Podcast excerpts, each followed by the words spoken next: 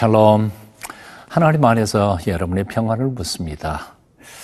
성령께서 성경을 감동시켜 우리가 읽고 있는 성경을 볼 수 있게 하셨습니다. 똑같은 성령님이 오늘 이 아침 감동 주심으로 하나님의 말씀을 충분히 깨닫는 귀한 시간 됐으면 좋겠습니다. 혹시 여러분 청맹이라는 말을 들어보신 적이 있으십니까?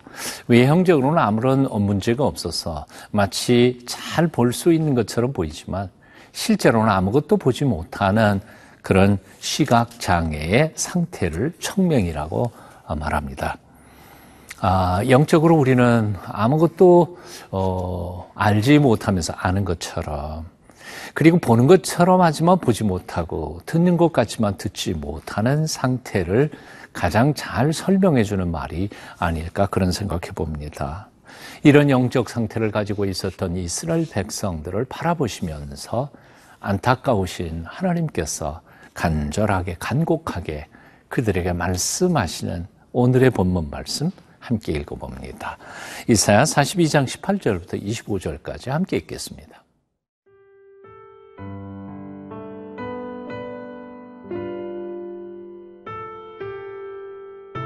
이사야 42장 18절에서 25절 말씀입니다. 너희 못 듣는 자들아 들으라. 너희 맹인들아 밝히 보라. 맹인이 누구냐? 내 종이 아니냐? 누가 내가 보내는 내 사자같이 못 듣는 자겠느냐? 누가 내게 충성된 자같이 맹인이겠느냐? 누가 여호와의 종같이 맹인이겠느냐? 네가 많은 것을 볼지라도 유의하지 아니하며 귀가 열려 있을지라도 듣지 아니하는도다. 여호와께서 그의 의로 말미암아 기쁨으로 교훈을 크게 하며 존귀하게 하려 하셨으나 이 백성이 도둑맞으며 탈취를 당하며 다 굴속에 잡히며 옥에 갇히도다.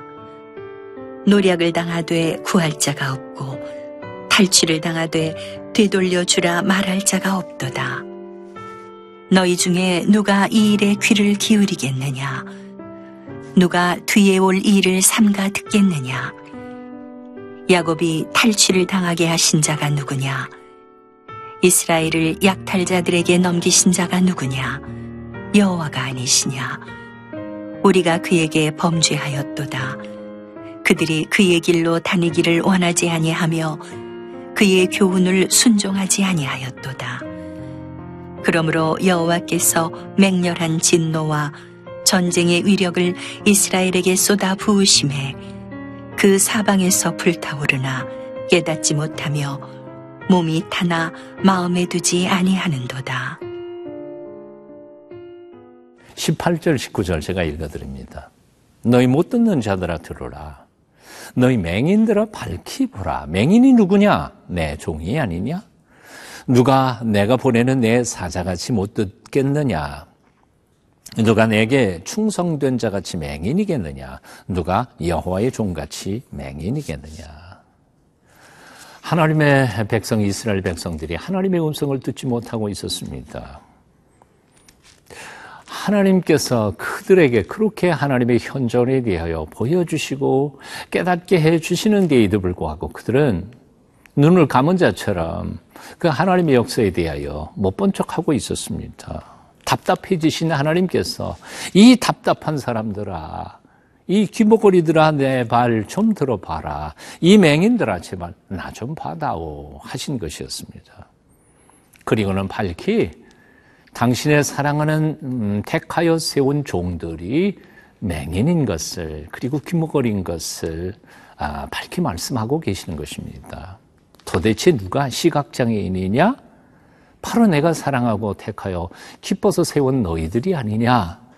누가 청각장애인이냐. 내게 충성을 다한다고 하는 나의 종들이 아니냐 하고 탄식하고 계시는 것입니다. 태어나면서부터 시각장애인이었던 한 사람이 예수님을 만나 기적처럼 눈을 뜨게 되었습니다. 바리새인들은 그 고침을 받은 날이 안식일이었다고 예수님을 고발했습니다. 고발하는 바리새인들을 향하여 주님께서는 요한복음 9장 41절에서 이렇게 말씀하고 계십니다.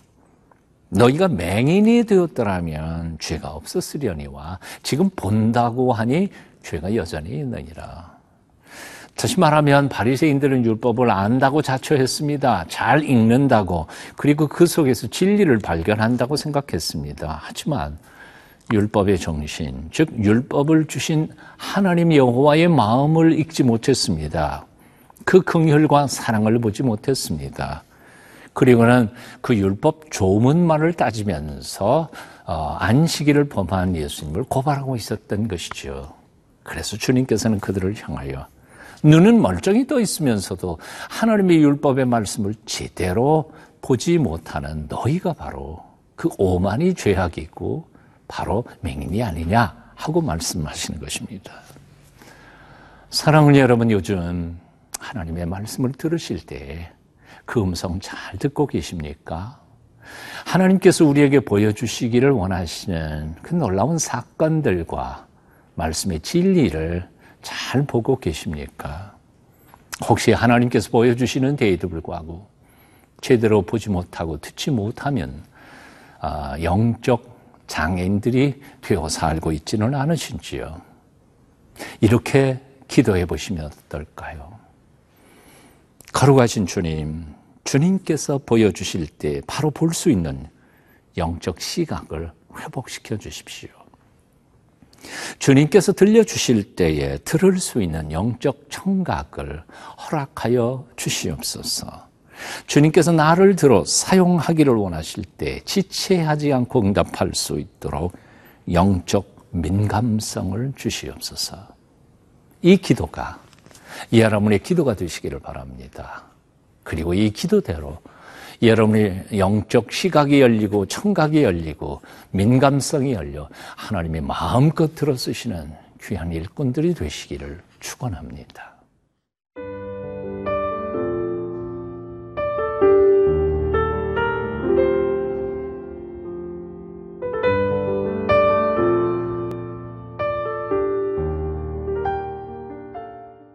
오늘 본문 21절, 22절을 보면 영적 감각을 잃어버린 당신의 백성들을 예언자는 이렇게 탄식하고 있음을 봅니다. 21절, 22절 읽습니다. 여호와께서 그의 의로 말미암아 기쁨으로 교훈을 크게 하며 존귀하게 하려 하셨으나 이 백성이 도둑맞으며 탈취를 당하며 다 굴속에 잡히며 오개같이도다. 노략을 당하되 구할 자가 없고 탈취를 당하되 되돌려 주라 말할 자가 없도다. 하나님께서는 당신의 백성에게 복 주시기를 원하셨습니다. 그리고 그들을 기뻐하며 존귀하게 만들어 주시기를 원하셨습니다. 하지만 영적 감각을 잃어버린 그 하나님의 백성들은 하나님께서 주신 축복들조차도 다 도둑맞았습니다. 가진 재물조차 탈취당하고 억울하게 잡혀오게 갇히고 폭력과 힘으로 노략질을 당하고 말았습니다. 그러면서도 그 억울함을 풀 힘도 도움을 요청할 것도 없었던 것입니다. 어쩌다가 이 지경이 됐습니까? 하나님의 은혜를 받는 하나님의 백성들이 왜 이렇게 살아야만 합니까? 그 이유를 예언자는 24절에서 이렇게 표현합니다. 24절 상반절입니다. 야곱이 탈취를 당하게 하신 자가 누구냐? 이스라엘을 약탈자에게 넘기신 자가 누구냐? 여호와가 아니시냐? 예, 그렇습니다. 전능하신 하나님, 세상의 주인이신 하나님이 허락지 않고 당신의 백성들이 어찌 그런 고통을 당할 수 있었겠습니까? 원인은 간단했습니다. 하나님이 넘기신 것이었습니다. 이스라엘 백성들의 범죄 때문이었습니다. 하나님의 백성이라는 이스라엘 사람들이 너무나 어리석었습니다. 너무나 강팍했습니다. 영적으로 감각이 없었습니다. 25절 읽어봅니다. 그러므로 여호와께서 맹렬한 진노와 전쟁의 위력을 이스라엘에게 쏟아부으심에 그 사방에서 불타오르나 깨닫지 못하며 몸이 타나 마음에 두지 아니하는도다. 그래서 뒤늦게 이스라엘 백성들이 깨달은 것이 있었습니다. 예언자는 이렇게 말합니다. 24절 하반절이죠. 우리가 그에게 범죄하였도다. 그들이 그의 길을 다니기를 원하지 아니하며 그의 교훈을 순종하지 아니하였도다. 요즘 어려움을 겪고 있으십니까? 하나님이 온 세상의 주인이시고 인생의 주인이신 것을 정말 믿으십니까? 그렇다면 그 하나님이 왜 내게 그런 시련과 역경을 허락하셨으리라고 생각하십니까? 그 고난과 역경 속에 숨은 하나님의 뜻을 발견하실 수 있기를 바랍니다. 정직하게 자신을 돌아보며 하나님께서 주신 그 뜻을 깨닫는 순간 우리는 그 어려움을 극복할 수 있는 기회를 하나님께로부터 받게 될 것입니다.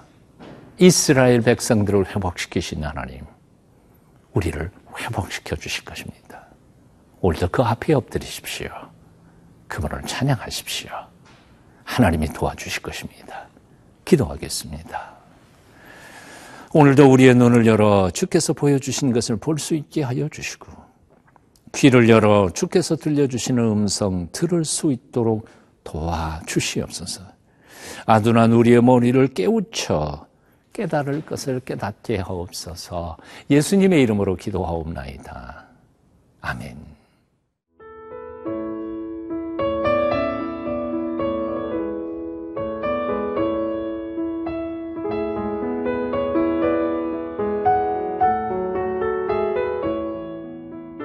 이 프로그램은 시청자 여러분의 소중한 후원으로 제작됩니다.